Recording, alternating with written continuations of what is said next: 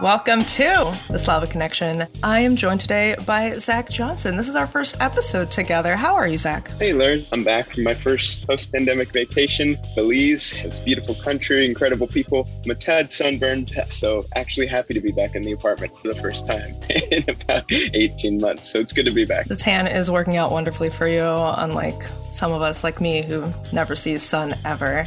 So, Zach, today we got to chat with Dr. Dina Fainberg. She's a lecturer in modern history and she's the director of the History BA program at City University of London. What did we talk about today? So, you know, the heart of our interview was really about Cold War Correspondents. Her incredible new book that touches on, you know, how foreign correspondents of the Soviet side and the American side shape their respective citizens' view of one another during the tumultuous Cold War period. And, and again, this happens on both sides that the press is not only going in this direction of building bridges and realizing shared concerns, but it's actually kind of augmenting the problem it makes. We touched on the state of modern US Russian media relations, modern coverage, what can be improved, how we can get back to more possibly citizen to citizen type reporting and more organic connections, um, you know, even outside of the media space. It was an absolute privilege to get to chat with Dina today, so take a listen.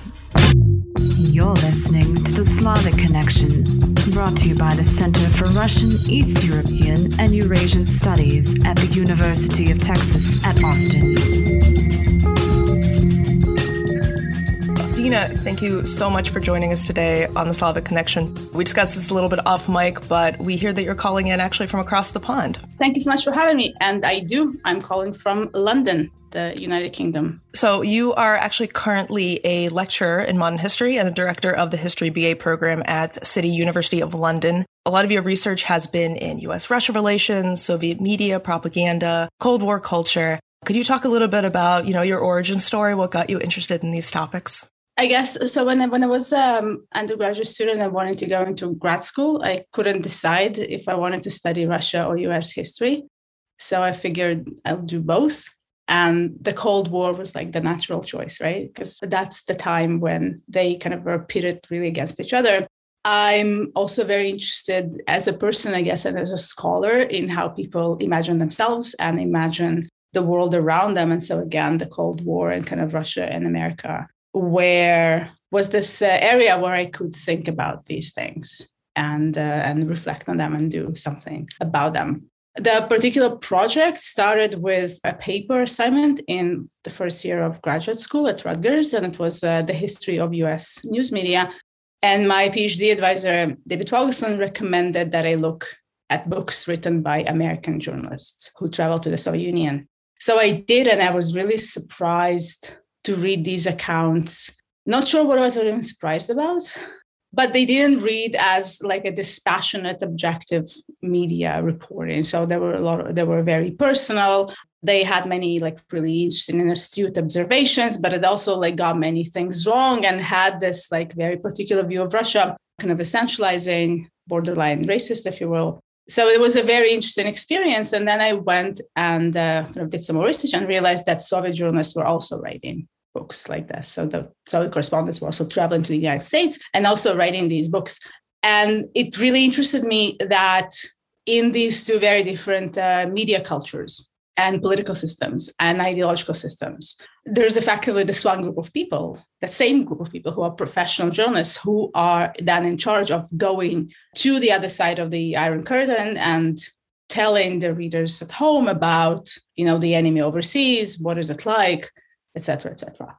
What was also really interesting and very striking is to what extent these books were not just about people on the other side, but also about journalists' view of their own cultures.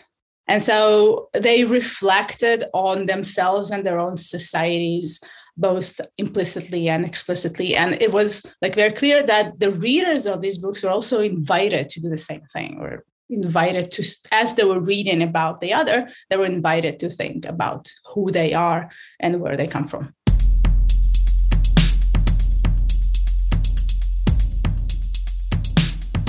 Thank you so much again for being here, Dina. It's an absolute pleasure. I'm sure uh, you know hosts are, are prone to flattery, but you know I thoroughly enjoyed your book. You know I, I got through it much quicker than I expected. It was just a, a really insightful look at at how this reporting really helped shape these rival Cold War ideologies. And so, just you know, jumping right into your book, I'm curious. It seems typically, you know, gentlemen like Kondrashov and, and and reporters from the Soviet side that tended to be more reflective in their experience, where the American correspondents almost wanted to impart kind of this American ideology of the objective journalists uh, upon to their their readers and upon to you know the people who they, they were around on a daily basis. Is there kind of a general consensus that that was the case in comparing the different correspondents? This is a fantastic question and, and a great observation. I think that it has to do a lot with the two journalistic cultures that the book kind of tries to tackle.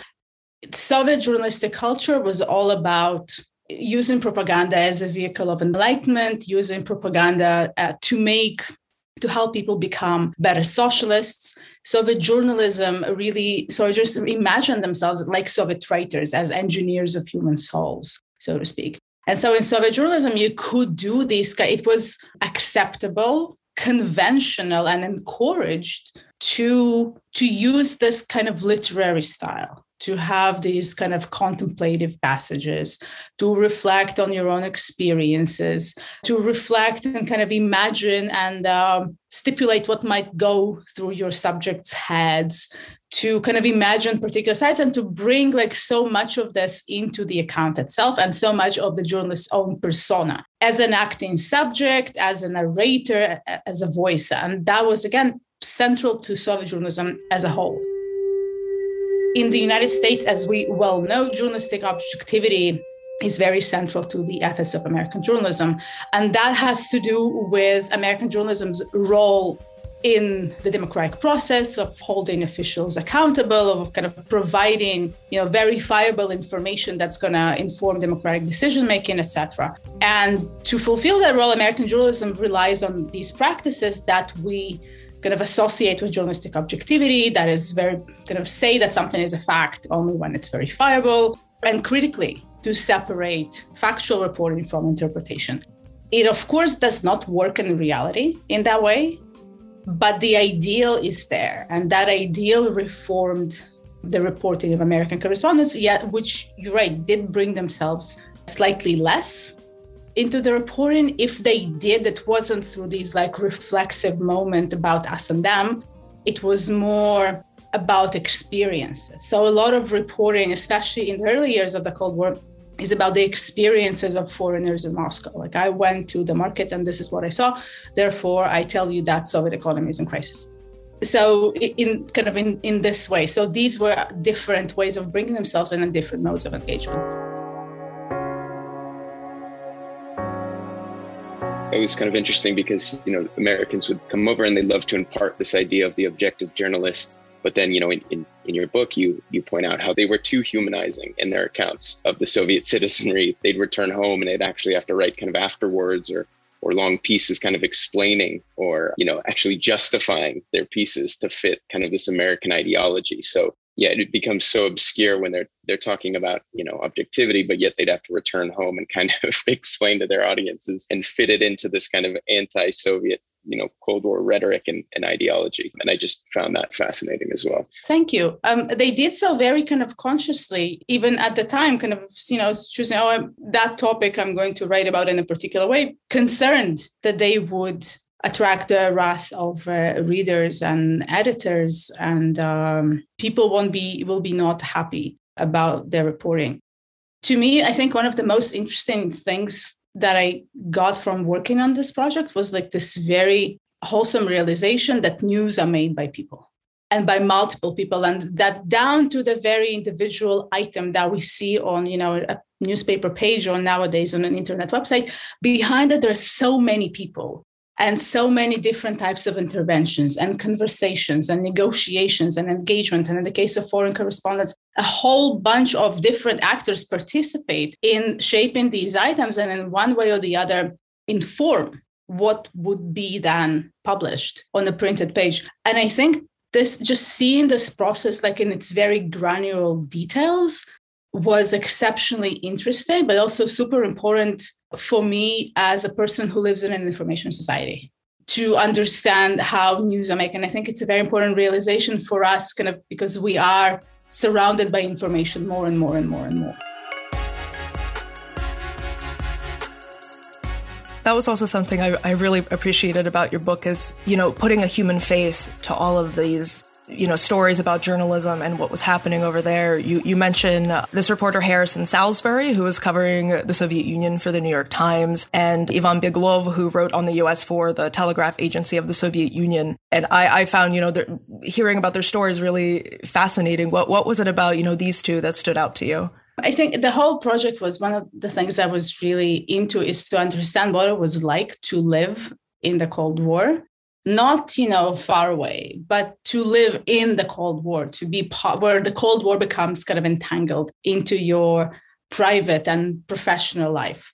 And they were just really engaging and compelling characters that worked on the other side in that period that is super super tense that everybody feels on um, a knife's edge, or to quote Salisbury's um, words, be on a siege behind enemy lines.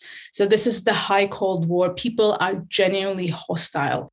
They genuinely feel kind of completely, you know, straddled far apart. It was interesting. Both this is not in the book, but both Salisbury and Beglov spend these years kind of lobbying to go home saying i really need to get a vacation and this is really this is has taken a toll on me i'm really really tired and for various reasons kind of their requests are not granted. And but also that they're both in very different ways uh, aware thoughtful and engaged and kind of brought this contemplative observation ethos into their reporting and, and in their work and, and so engaged kind of with what's going on in very different ways.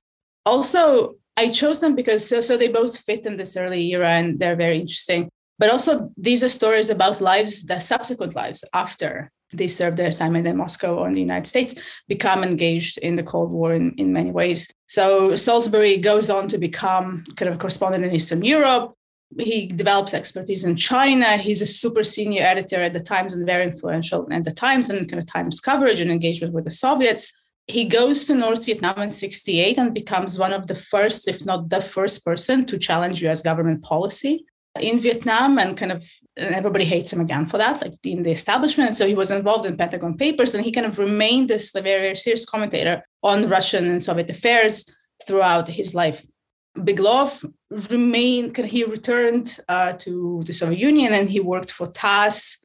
He died pretty young, so he died in 68. But what another interesting thing about Beglov is that there's a dynasty that followed him. So his son Spartak was uh, one of the people who founded Novosti Agency Press, which was central to Soviet engagement in the world after Stalin died.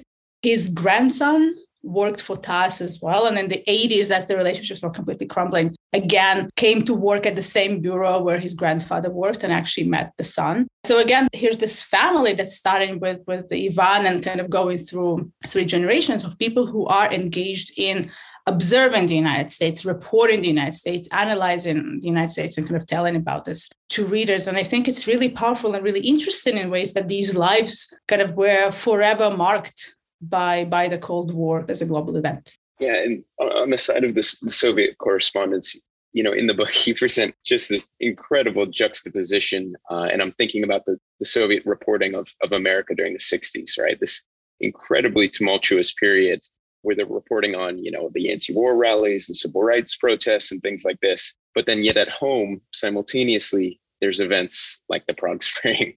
and you present this incredible front page of Izvestia where it's on one hand, on, on the front page, it's praising the Soviet, you know, brotherly help to Czechoslovakia. And on that same, you know, front cover, from what I gathered, it's also condemning the brutal reprisals against anti-war protesters, uh, anti-war protesters at the Democratic National Convention uh, in Chicago. So, just kind of, if you could touch on how these Soviet correspondents kind of managed this cognitive dissonance in their reporting, because uh, this juxtaposition you present, you know, through that August 29th issue, 1986 issue of Izvestia is, is truly incredible. And just, it almost provides a laugh because it's, it's so incredible that they're covering these multiple events all at once as they're occurring at home and, and abroad. Thank you. This is a really interesting and, and challenging question. So, people are complicated beings, right? And we can accommodate easily internal contradictions. They were critical of what's happening in Prague in the same way that educated member of the Russian intelligentsia would be at the time. And we know kind of post factum that most of the Soviet political establishment who was of the same profile. Uh, so the younger, kind of the younger generation within the Soviet establishment who was the same profile as these journalists did not condone what happened. And indeed, several like two correspondents actually kind of lost their careers forever because they refused to report as they were told from prague i think people made all sorts of choices and found all sorts of ways to resolve you know these conundrums and to kind of live within and live with uh, these structures that demanded affirmations of loyalty that where you had to kind of toe the line and report on particular events in a way that you were told. At the same time, they did have a lot of room for maneuver to pursue their to pursue their interests, to pursue their preferences. They were so experienced that they knew both how to write in such a way that it will not attract, you know, wrath and attention, and also kind of how to negotiate like if if you had to how to negotiate with censors and with editors and how to push for certain items how to kind of choose your words in a particular way etc at the same time i think they were genuinely as socialist people they were kind of genuinely horrified by what they were seeing in the United States. And I personally find that the reporting on civil rights, for instance, on all the anti war movement, you know, it's a lot of it resonates to the present and some of their analysis of kind of race problems in the United States. You could use them today. That the reporting on anti war movement was very sympathetic and kind of genuine and and again kind of thoughtful. And I, and I think that these two things they kind of don't they're not mutually exclusive right? So you don't have to love everything that happens in your country and hate everything that happens in the United States. And so the, the, these two things could actually kind of coexist at the same time. But also the crux of your question was so how do you kind of how do you live with this as a professional and as a person and and i think that you know also having met them many of them subsequently you found strategies and you found ways and you resolved this case by case and you kind of found ways to navigate through these uh, complicated professional experiences.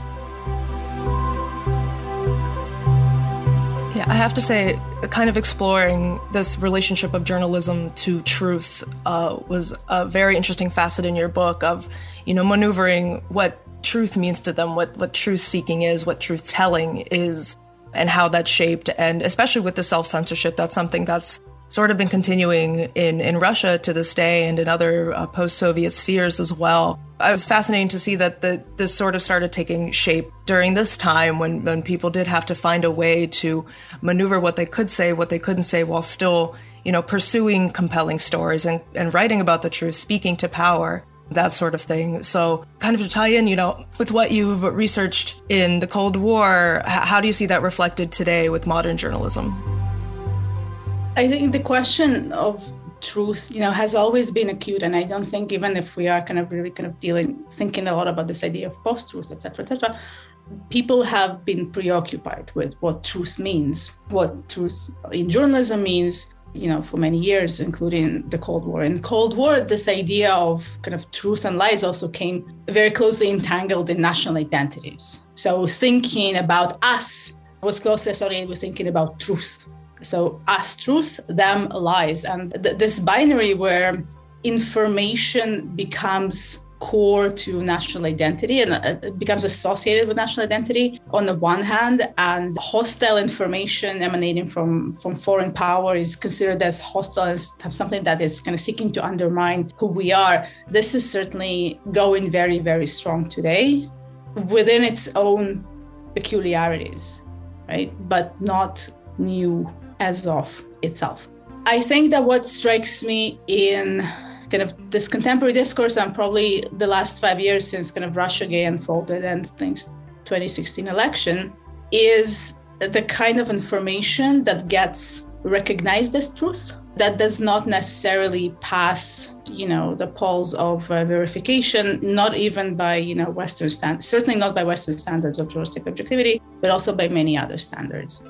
And what kinds of things get printed and reported and said without any evidence to support them or with very little evidence to support them with a lot of circumstantial evidence and kind of circumstantial evidence that leads to other circumstantial evidence and then treated as truth and fact and become kind of disseminated thanks to social media both sides are kind of exhibiting this problem, right? So it's not an American thing, it's not a Russian thing. It happens on both sides. And also, kind of again, this idea that information is a threat. The foreign information is a threat. The truth is integral to kind of to who we are, to our values. These are really interesting parallels and that play out much stronger than they did, I guess. But maybe, you know, maybe they seem this way to us because that, you know, because we we live in the rhetoric. The rhetoric now is certainly much more combative and aggressive and virulent. Yeah, the book is so rife with analogies to the present, right? It's almost, you know, you have to kind of snap yourself back into reading that you're reading about the past. And, and that's what makes it such an amazing piece of, of you know, scholarship. And so you quote, you know, longtime American correspondent, you know, Edmund Stevens. Uh, after his years in the USSR, he writes that, you know, it's essential that the West learn to distinguish between the police state and the Soviet people. For the former are implacable foes, the latter, unless stupidly antagonized, our potential friends and allies. And, and so as it relates to, you know, your, your previous statement, do you believe that the Western press, and this is kind of a pointed question, the Western press today is, is crossed into this kind of antagonistic territory in its coverage of Russia? You know, we're, we're so inundated daily with, you know, whether it was, you know, Russiagate before or the SolarWinds hack, you know, or justifiably about, you know, issues surrounding Navalny and him being imprisoned. Do you feel like they've crossed into that antagonistic space? And do we need kind of a, a new kind of thought journalism to bring back that humanistic element to, to reporting on, on Russia? So I don't think the press crossed into antagonistic space alone. And it's certainly that what you know upsets Russians is not you know articles in the New York Times or in some dodgy news media and also like I, I really like it that you brought this this quote from stevens on, on one because it really shows you this like very dominant thinking that existed on both sides. Let's engage with the people. Kind of forget the government. Let's talk to the people. The people are people like us. And i found this unique like this voice at the time when he wrote this was unique because everybody around was saying oh you know Russians hate us. It's going to be a new war. These communists. I mean, you just look at films from kind of now 1940s United States, right? Look at J. Edgar Hoover's speeches. And here comes this person and says, kind of again, in this kind of cacophony of voices, says, no, we, these are people. Let's engage with them as people. And even the Soviets, however, you know, stale ideological language they were using, they still kind of made the same point. Separating the, the, the, the, regime from the people the people are victims of capitalism. We need to kind of uh, extend the friend of friend, the hand of friendship to toiling masses and to minorities etc and that again happened at the very height of the cold war. And i see much less of this now and it kind of saddens me. I see much less of that realization that there are humans with shared concerns and shared interests on both sides, that it's important for us to engage as people to people and to understand what these people are about. And you hear these voices much less. And I'm thinking, you know, the coverage, say, of the pandemic, right? Kind of the, the coverage of Sputnik vaccine as a threat to American interests, or kind of all, all these, there were publications kind of early on about how it's um, like Russia benefits and enjoys, you know, the the misfortunes of the Americans and the pandemic. And again, in Russia, there were these people who were, I don't remember the, the exact thing, but there were these like strange videos on TikTok of people kind of sending messages to Americans, which were kind of nasty and unpleasant, or accusing Americans of the virus, all sorts of kind of uh, weird stuff. And the media could do so much more to reignite this interest in people, to help people kind of relate to each other across the border. This is like a tough time, and nobody is helped by hating and thinking that, you know, these guys are against us and they're the enemies.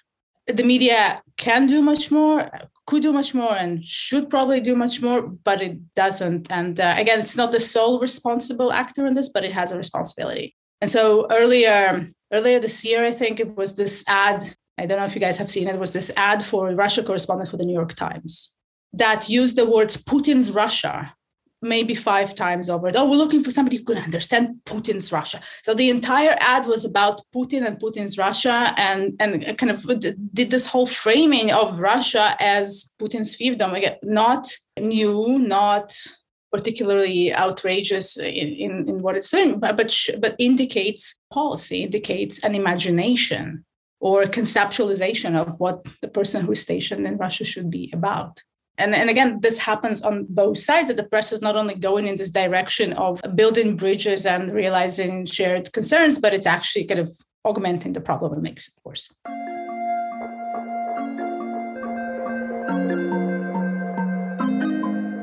And is that Putin's Russia? Is that is that way of thinking and, and, framing, you know, reporting on Russia? Is that kind of the natural continuation of what you reference in the book of Eternal Russia and Hedrick Smith? And it, it just seems, you know, this nation of 100 plus million people to begin to kind of boil them down to right, there's czarist past or this absolutist past. Is, is that kind of a natural continuation, at least from my end? It, it seems like it.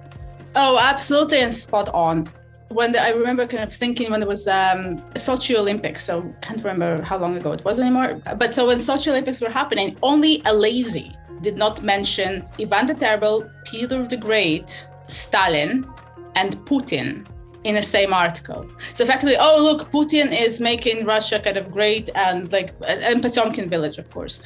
So, uh, but, it was it was absolutely remarkable to me that, you discuss kind of Russian contemporary affairs and you talk about this leader, and you are compelled to situate that leader in this continuum of repressive Russian rulers who transformed Russia and kind of you know but were also but also were known by their repressive policies and this article was kind of not this there was just a reporting strand, like one after another article that were making this kind of claim. Oh, kind of these are totalitarian methods. They only work. That's the only thing that works for Russia. That's the only way you can get Sochi ready for for hosting the Olympics. And like they did with uh, Stalin and Peter the Great and Ivan the Terrible. So, of course, this is, uh, and that proclivity also to think about Russia historically and to constantly kind of hark back to Russian history and Russian past and to explain Russian people by these very kind of generic references to Russian people's history is something that I find really unique to Russia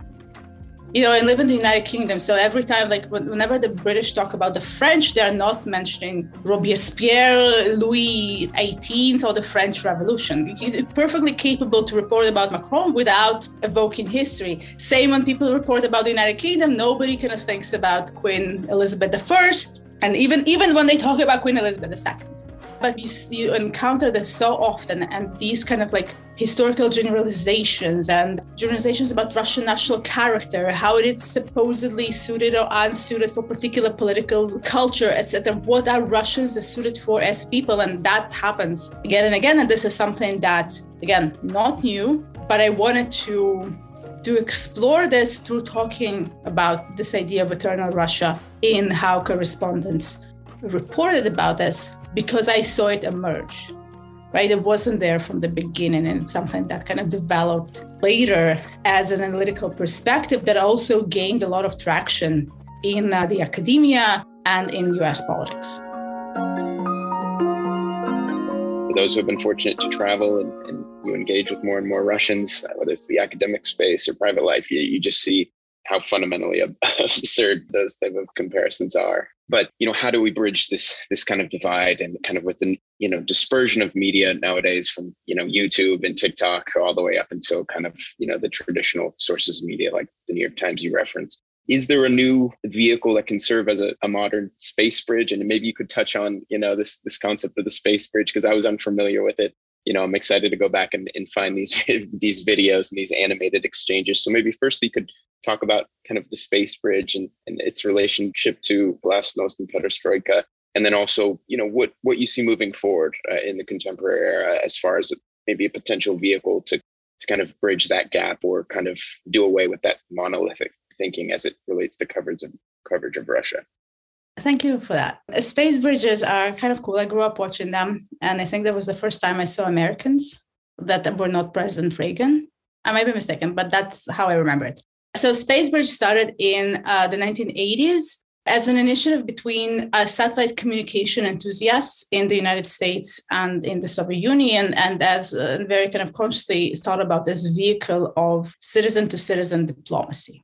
They really kind of gained momentum after Gorbachev came to power and introduced his policy of glasnost, which was opening the Soviet Union, kind of more media reforms, talking about things uh, more openly and uh, candidly discussing the nation's problems. Outreach to foreign countries was important in Gorbachev's kind of overall setup. And so he and his team really got behind the Space Bridge as a project. So the Space Bridge featured a meeting between Soviet and American people linked via satellite link. So there would be Soviets in the Soviet studio, Americans in an American studio. And they would see each other on screen and have an unscripted conversation about their lives, moderated by one Soviet and one American host. There were several, so the most famous space bridges are the Posner Donahue, so the uh, moderated by Vladimir Posner and Phil Donahue, again, really iconic broadcast to hundreds of millions strong audience in the Soviet Union. I looked at the figures once. So if you were watching Soviet television, it had an approximate audience of 150 million people or 250 million people. That's a lot. And so, and they were broadcast at least twice. A lot of people would have seen them. Much smaller figures in the United States for a set of reasons. And they were, for Soviet people, they were really influential and allowed them to imagine Americans as kind of proper flesh and blood and to see Americans and Soviets talk about particular things and disagree, and throughout space, which is of issues that were, you know, considered taboo before were raised. For example, uh, the dissident movement, the downing of Korean Lines airline, etc. So that was really innovative. But again, one of the one of the most innovative things about it is that you could see real Americans and real Soviets talk to each other in uh, in prime time. There is an there had been an excellent podcast made about this by Radiotopia, like a series, and they found tons of really precious stuff. And I highly recommend Julia Barton, who is the producer of that. It's her project of love, and so it's a really good, it's a really really good podcast series for people who want to know more about the space bridge. And then you ask, so how what can what can be like this modern space bridge? right? Uh, how can we get to know people? For instance, you can follow uh, 20 random Russians on Twitter just random Russians who tweet in English. Just eh, they don't have to be famous, they don't have to be important or particularly smart. Just follow them on Twitter see what, what, what their life is like. Follow some random Russians on Facebook.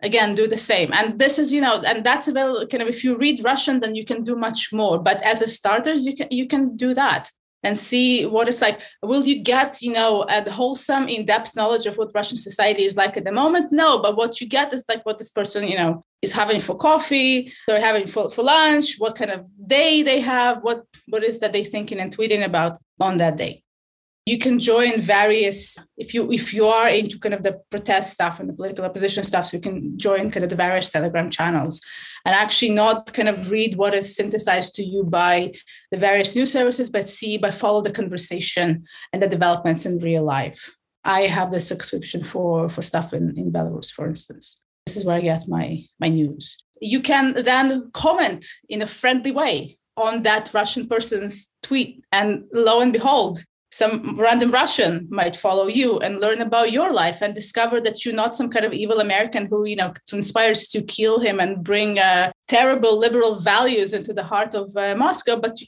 again, a nice guy just like him. There's also a lot of like proper great reporting done on both sides, right? So this is not to say that journalism is terrible. There are many excellent journalists. You can, by applying, you know, critical critical thinking and kind of just find out journalists that make more sense, that are more responsible, and follow them and kind of look up their work and make sure that you're following their work from your own. You can follow Russian media if you read the language, or you can follow English language Russian media like Meduza. and again, see the conversation looks completely different. Russia looks completely different when you look at it kind of from that perspective. And so we are actually super fortunate you know, kind of social media has uh, many issues, but we are super fortunate to live in a world of social media where we can just find out what it's like. You know, my journalists in the book that worked really hard to get at the average person, right? So there was a lot kind of people in New York and Washington give us like news about the average person. Go and talk to the average person. What's the average person like? And, and getting at the average person was really, really hard. They worked super hard to this to, to get there. We don't have to. We just can click a few buttons and get at your average person and you know, hundreds of them if we want to. I, love this idea of like open source cultural exchange. Like it really is all out there. You just have to go go on social media, go online, and it's it's right there, right at your fingertips. At, at the same time, you know, I, I love this idea. It's it, there's definitely you know room to grow in there, but people need to be motivated, and I feel like that almost ties right back into journalism in that we do need more, you know, on the ground reporting to motivate people to learn more and want to learn more and to connect with these people when you have, you know, articles that are Putin's Russia and, and all this negative press, which is often warranted. But at the same time, if that's the only thing you're reading, then you don't want to connect with, a, that kind of culture. There's no motivation there.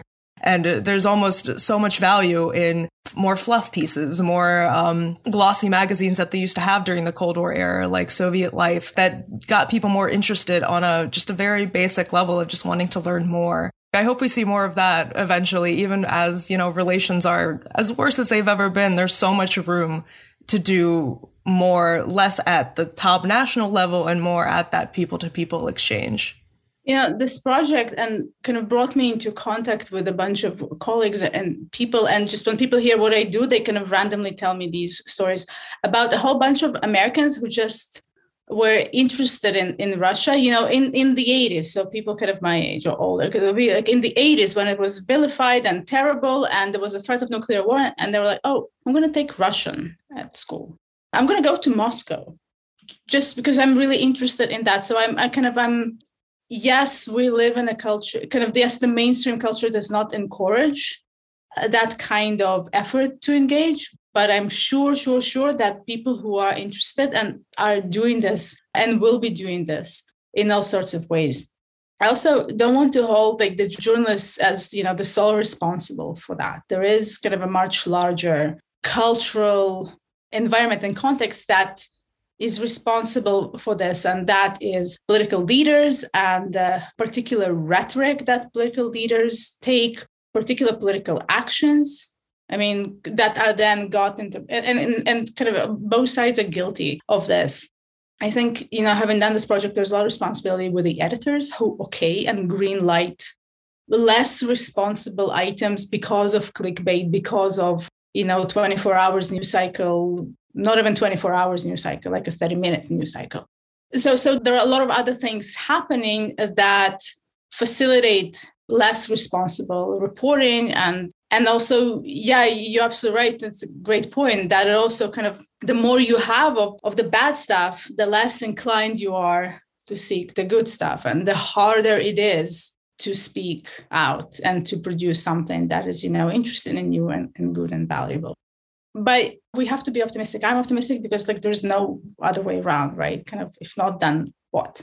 I have seen kind of doing this research i have seen soviet american relations looking really bleak. People on the ground really scared of each other thinking about each other in very kind of scared scary terms.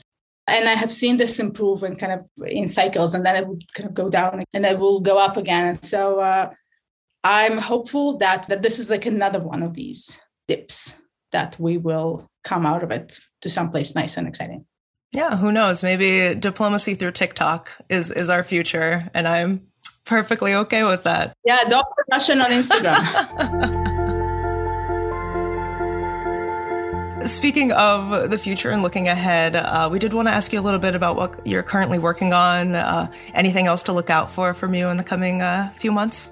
So, nothing in the coming months. We all felt the tolls of this year and supporting my students in the way they needed and supporting my five-year-old son in his homeschooling. That was uh, that was a year hands full. So, but I'm kind of it also was an amazing year, right? I got to host my students in this very room on a weekly basis. I got to spend time with my family.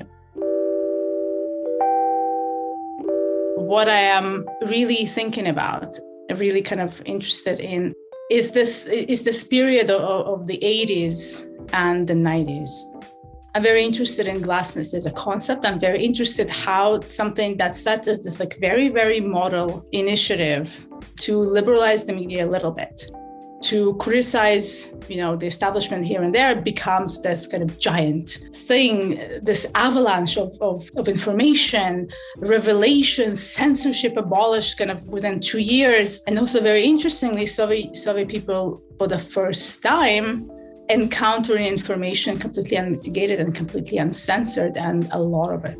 So i'm very interested in how this happens what happens what changes as a result and kind of what are the long-term effects of this period. So in the 90s and, and maybe to this day so how did glasnost kind of shape the soviet union? I know that for instance journalistic values have changed a great deal and now kind of when you hear russian journalists speak they speak with the values of western press.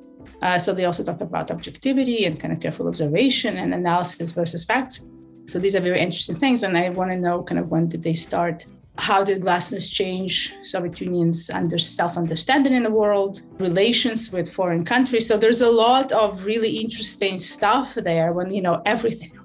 And that's a big project that I'd be really interested in working on. And I'm kind of thinking about what's the best way to do this. But now, like yourselves, I'm just, you know, barred from archives so i can do is watch uh, old clips on uh, youtube instead. It wasn't evident from kind of my tone i thoroughly enjoyed Cold War Correspondents. I couldn't recommend it enough. It really was that great too. It, it really was. It was so easily readable you know but also informative which is kind of this great problem in academia right? Um, and, you know my only problem was like i thought i gave myself yeah i finished it too early so i kind of had to go back and revisit it just because uh, of my personal interest. So again uh, thank you so much. Kind of, I worked forever on making it readable. It was like a very concentrated effort to not publish another book where you can't finish the sentence because you are too bored. I felt that kind of at some point I was, I remember I was thinking, I was writing something and I said, well, they wrote about it so much better. Like, but the because they are such good writers, and so how can I tell this story in a way that it's like I can, my story can't be boring with their interesting stories. So how do I tell my stories about them in a way that kind of does justice to to the writing and their storytelling? It, and so it's really me when, especially kind of the students uh, in Moscow as well, uh, kind of said like, "Oh, that's like that really reads well." I'm like, "Oh yes, thank you." So thank you so much. I, I hope we can we can all have a better year and maybe you can take your son to a Tottenham game, blow off a little steam after being in the apartment, I'm sure, for, for the past so many months. So thank you so much for having me. I really enjoyed talking to you both. It was an absolute pleasure. It is a huge, huge privilege to be read in this way and to be questioned in, in this way that is kind of thoughtful. You guys have new questions. These are not questions colleagues ask. Thanks, guys. And thank you for being such generous and thoughtful thoughtful readers of my book. It really means the world. The Slavic Connection is part of the Texas Podcast Network, the conversations changing the world. Brought to you by the University of Texas at Austin. The opinions expressed in this program represent the views of the hosts and the guests and not of the University of Texas at Austin. For more information, please visit us online at slavxradio.com. Thank you in honor of Tom Rehnquist, I want to do it like Tom Rehnquist style. Welcome to the Slavic Connection. I'm Tom Rehnquist. Houston, we have a problem.